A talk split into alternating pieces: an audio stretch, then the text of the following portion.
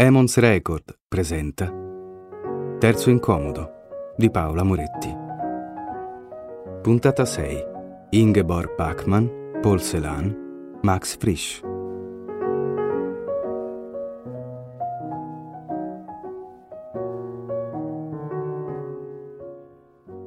Ingeborg? Sì, è stata il mio grande amore. Io il suo? No, neanche Paul. Inge amava solo se stessa, al massimo la letteratura. Terzo Incomodo è un podcast dedicato ai triangoli amorosi, quelli più belli e crudeli.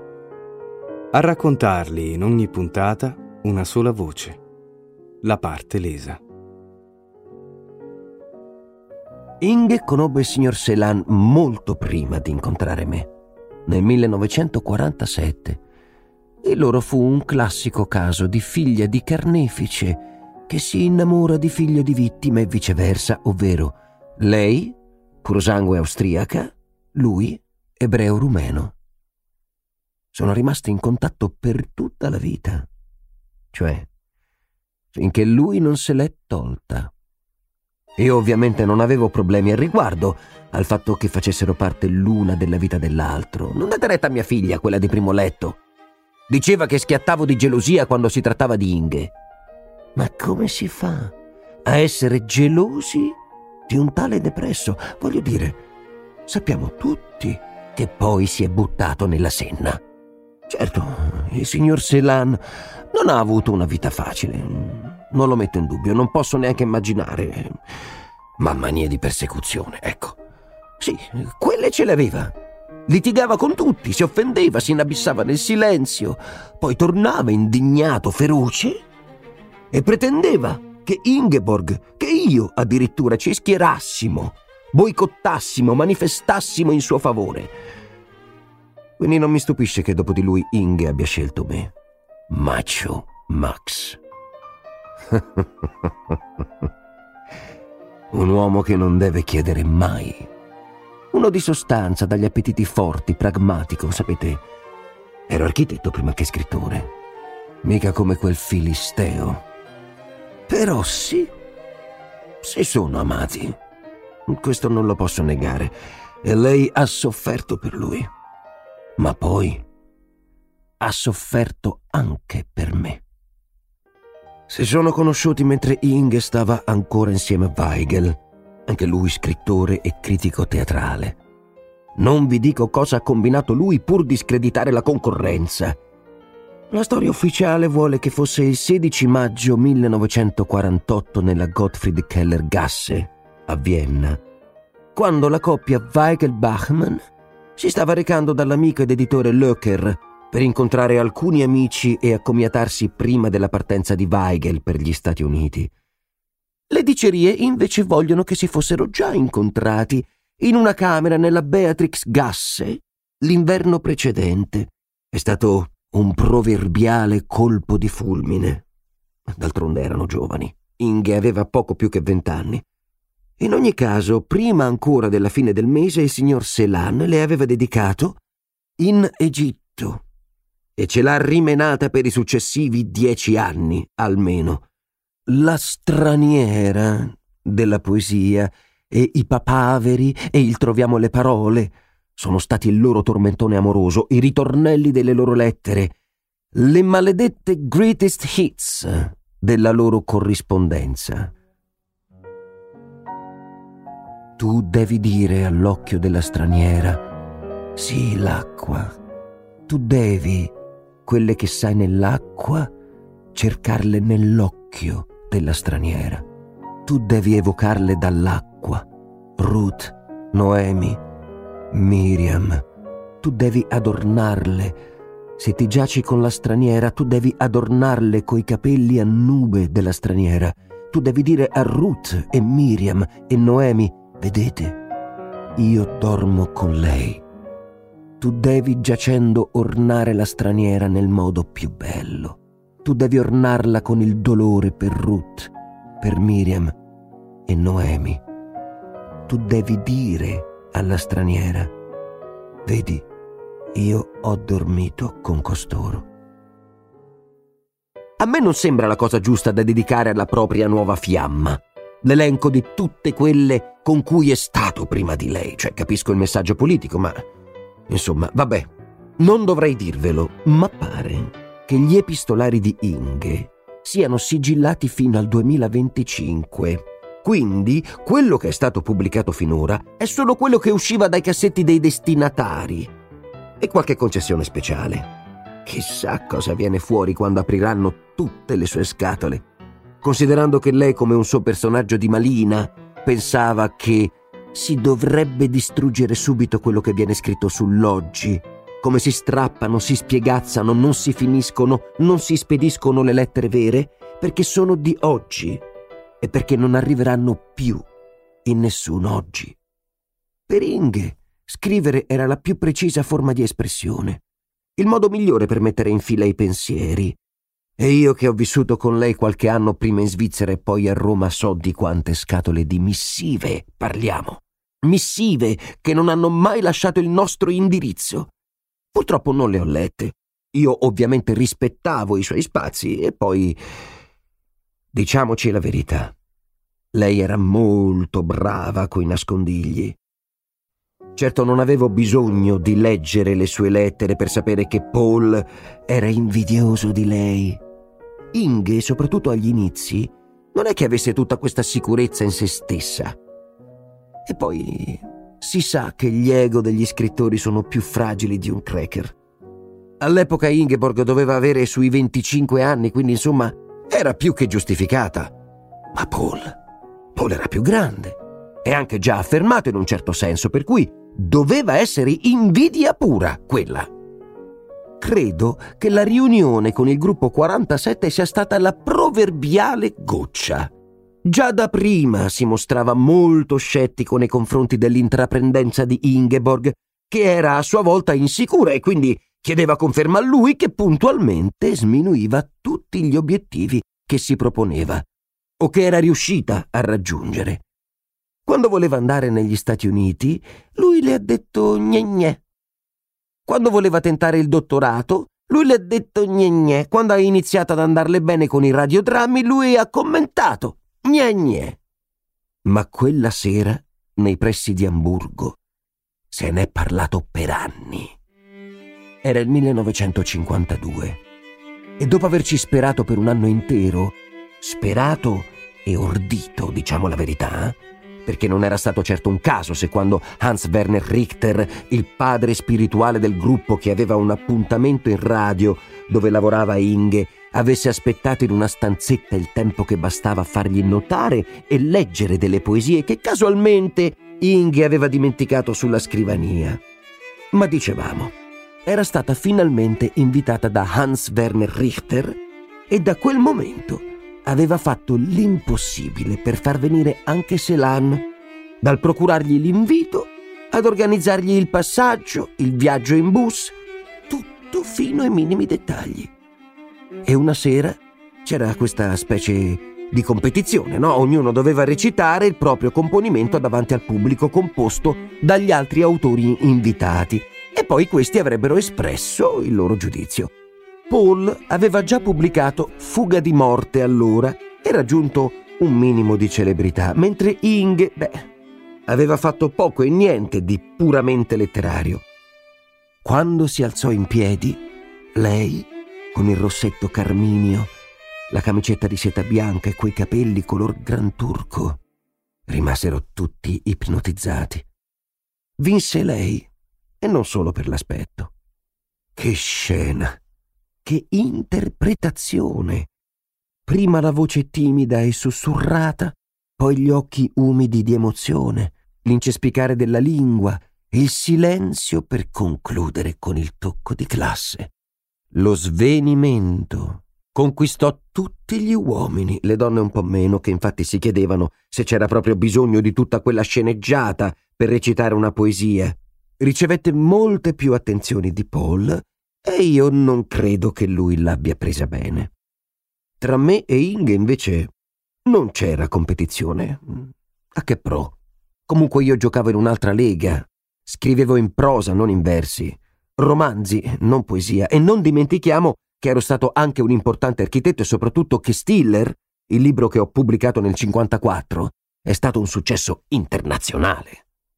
Ovviamente non mi sono sfuggiti certi rimandi che lei infilava nei suoi scritti e anche io, se proprio devo dirlo, dopo la separazione l'ho esorcizzata con un paio di libri. Comunque è di Paul che tutti vogliono sapere e se chiedete a me, non era proprio un tipo a posto. Le ha richiesto indietro un anello che le aveva regalato. Questo me l'ha raccontato Inge. Era un anello di famiglia che lui ha insistito per riavere, adducendo delle scuse ridicole, come che Inge lo aveva voluto solo per capriccio, pur sapendo che era un cimelio sacro per Paul, visto che era appartenuto alla madre morta Mikhailovka nel campo di concentramento. Tipico di Paul, metterci sempre il carico da 90. Poi di fatto l'anno dopo si è sposato con Giselle, chissà perché avrebbe rivoluto l'anello.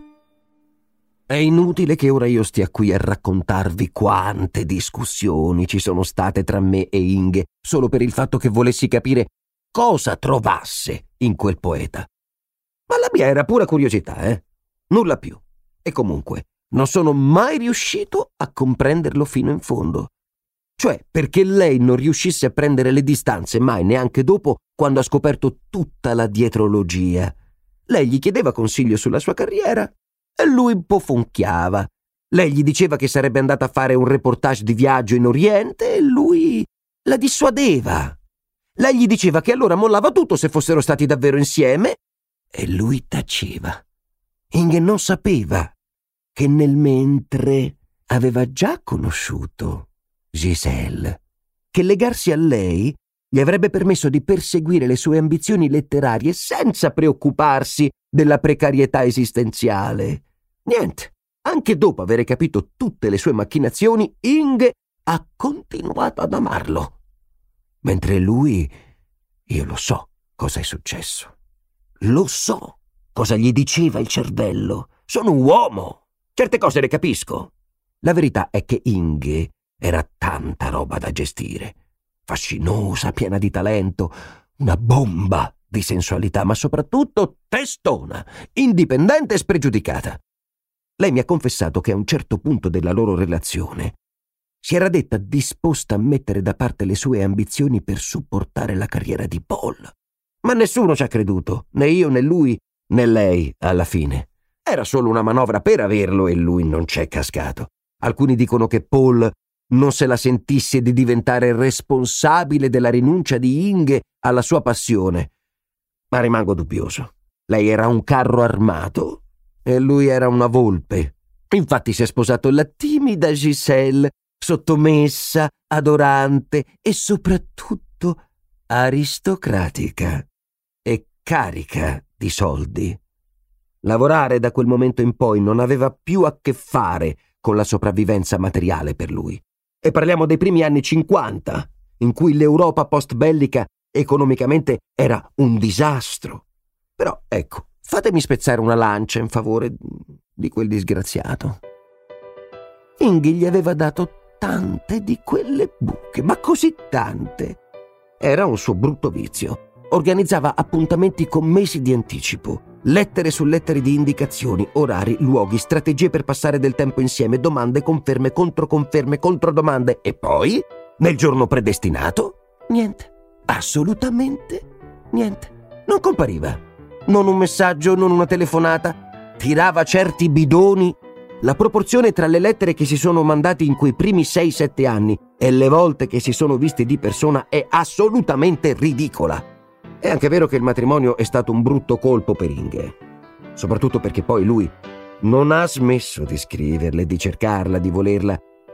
Inge ci ha messo svariati mesi per riemergere dalla delusione. E comunque, anche dopo, il ruolo dell'amante non le andava particolarmente a genio.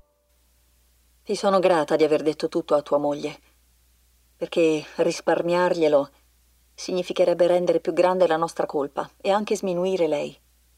Perché lei è com'è e tu l'ami. Ma riesci a immaginare che cosa significhino per me la sua sopportazione e la sua comprensione? E per te tu non puoi abbandonare lei e il vostro bambino. Mi risponderai che già l'hai fatto, che lei è stata già abbandonata, ma ti prego, non abbandonarla. Devo dirti perché? Ma dopo che lei era riuscita a riassorbire la botta e Paul e Giselle avevano trovato mm, la loro quadra, quello fu un periodo di intenso amore tra loro. Si vedevano. Paul la raggiungeva in Germania ogni volta che poteva. Ingeborg passava per Parigi Avevano iniziato anche alcune collaborazioni professionali insieme, antologie di poesie e traduzioni. Era soprattutto Inge che metteva una buona parola per Paul con gli editori, credo. Era molto ben voluta. Si vedevano con altri poeti e altri esiliati, eh, Nelly Sachs, Hans Magnus Enzensberger. Erano la coppia più bella e più travagliata della letteratura di quei tempi. Però non penso che Inge fosse l'unica con cui lui si vedesse, se posso permettermi. Almeno di sicuro non dopo che sono arrivato io. Era il 1958. Non potremmo incontrarci a Zurigo? Lo dico perché penso che per Max tutto sarebbe più facile se tu e lui vi incontraste. Mi ha pregato già molto tempo fa di non escluderlo. Non so se sono chiara. Lui sa cosa rappresenti per me e sarà sempre d'accordo che noi due ci incontriamo, a Basilea oppure a Parigi o in un luogo qualsiasi. Ma io non dovrei dargli l'impressione di evitare te quando sono con lui e viceversa. Per ora non ho ancora detto a Max che noi desideriamo rivederci, perché vorrei conoscere prima la tua risposta. Da quella lettera del febbraio 59 che il buon Selan non ha mancato di farmi leggere alla prima occasione utile, sono passati mesi prima che ci si riuscisse a vedere. Il poeta era sempre troppo impegnato e continuava a rimandare. Aprile è diventato maggio, maggio è diventato luglio e quando poi, quasi per caso, ci siamo incontrati, eravamo soli, io e lui. E naturalmente non ci siamo trattenuti per più del tempo necessario. I rapporti con Inge già da un annetto si erano molto raffreddati. Non le scriveva più trabocco di te, sì ti amo e sono tuo. Ma aveva finalmente incominciato a comportarsi da uomo e supportava la carriera di Ingeborg. Lei era stata chiamata a insegnare letteratura all'Università di Francoforte e con il passare degli anni godeva di maggiore prestigio non solo nella sfera germanofona, ma in Europa in generale. Da allora, guarda caso, lui la consigliava senza l'influenza meschina dell'invidia che aveva caratterizzato i loro scambi professionali fino ad allora. Chissà che non si era reso conto che gli conveniva. Questo era lo status quo fino al famoso caso Blöcher. Celan ha nei confronti della lingua tedesca una libertà maggiore rispetto alla più parte dei suoi colleghi poeti. Questo dipende probabilmente dalla sua origine il critico Günther Blocher aveva recensito così sul Tagesspiegel il più recente componimento del signor Celan. Grata di parole. Apriti cielo. Per Paul l'antisemitismo di questa frase non era neanche lontanamente velato, difatti scrisse a me e a Inge di intervenire contro questa Hitleria, Hitleria, Hitleria. Lei si sottrasse al compito adducendo come scusa del ritardo nella risposta una delle sue mitologiche encefaliti. Io invece scrissi e riscrissi almeno cinque versioni della lettera che alla fine gli inviai. Sapevo quanto per lui fosse un argomento serio e sapevo che la mia replica l'avrebbe fatto infuriare, quindi decisi per una volta di mostrarmi anche io vulnerabile. Gli dissi che lo ammiravo e lo rispettavo come poeta e che lo temevo e mi sentivo in soggezione anche per via della donna che entrambi amavamo. Confessai che volevo essergli amico, volevo ottenere da lui la stessa stima e rispetto che io provavo nei suoi confronti, ma non in cambio del mio cieco appoggio nella sua battaglia. Gli confidai i miei dubbi sulla fondatezza delle sue accuse, insomma, gli dissi che non ero sicuro che la sua indignazione fosse provocata da quelle due frasi o dall'aspra critica che Blöcher muoveva alla poesia e in ultima istanza all'intera opera di Celan. Non ero sicuro che la sua presa di posizione politica non avesse un fondamento nella sua vanità di scrittore. Ecco, gli avevo aperto il mio cuore. Avevo parlato senza il filtro della mascolinità territoriale. Ero stato integro, sincero.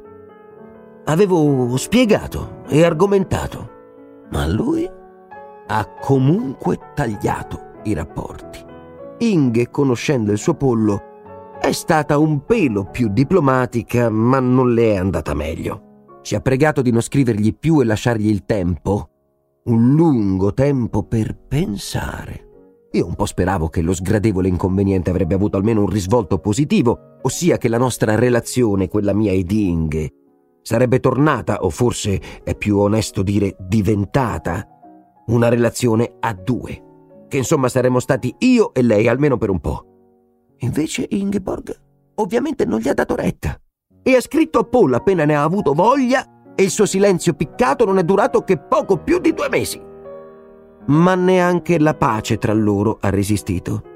Nel 1960 Inge gli manda una lettera telegrafica in cui gli dice Dopo tutto quello che è accaduto, penso che per noi non ci sarà più un domani.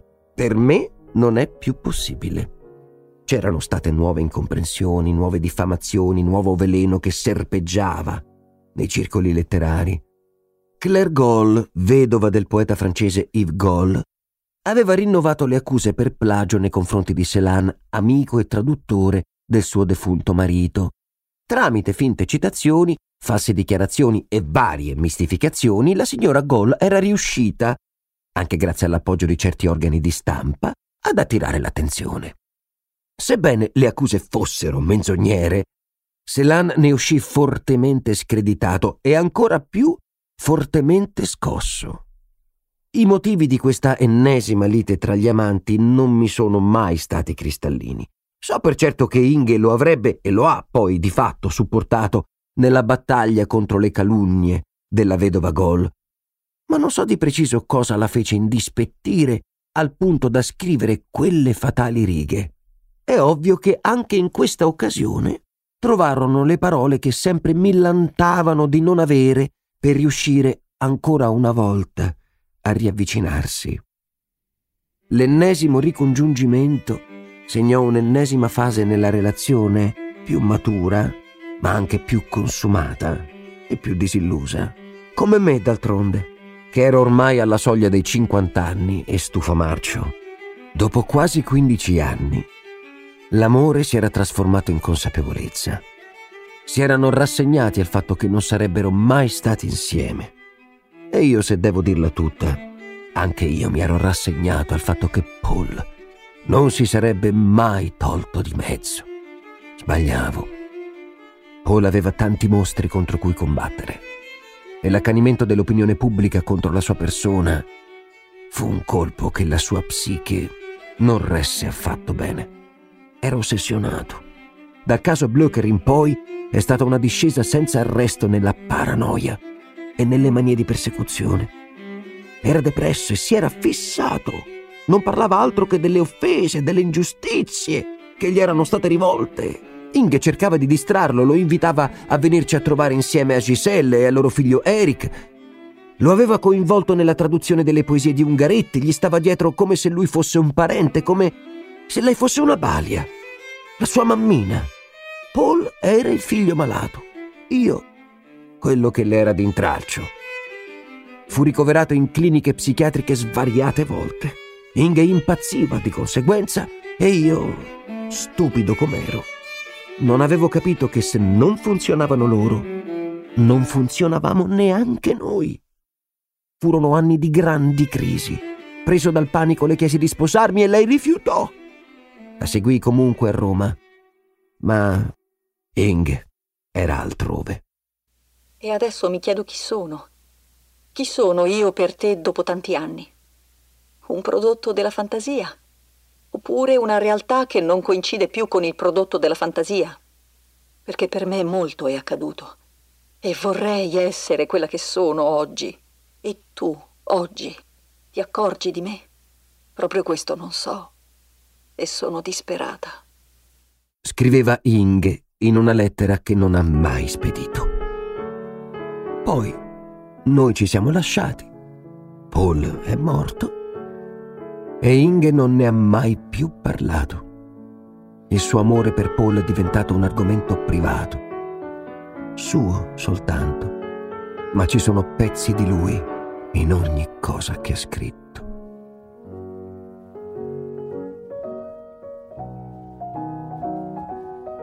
Avete ascoltato Terzo Incomodo di Paola Moretti. La voce di Max Frisch e di Riccardo Bocci, i brani di Ingeborg Bachmann sono letti da Antonella Civale. La regia è di Paolo Girella, la supervisione editoriale è di Paolo Girella, Maria Saracino, Caterina Bocchetti. Il montaggio e il sound design sono a cura di Audioplot. Una produzione Emons Record. Se siete curiosi, per leggere qualcosa in più sui personaggi di questa puntata, vi consigliamo. Troviamo le parole di Ingeborg Bachmann e Paul Celan, pubblicato da Nottetempo nella traduzione di Francesco Maione. Malina di Ingeborg Bachmann, pubblicato da Adelphi, traduzione di Maria Grazia Manucci. E il volume Ci diciamo l'oscuro, la storia d'amore tra Ingeborg Bachmann e Paul Celan di Helmut Böttinger, pubblicato da Neri Pozza, tradotto da Alessandra Luisa.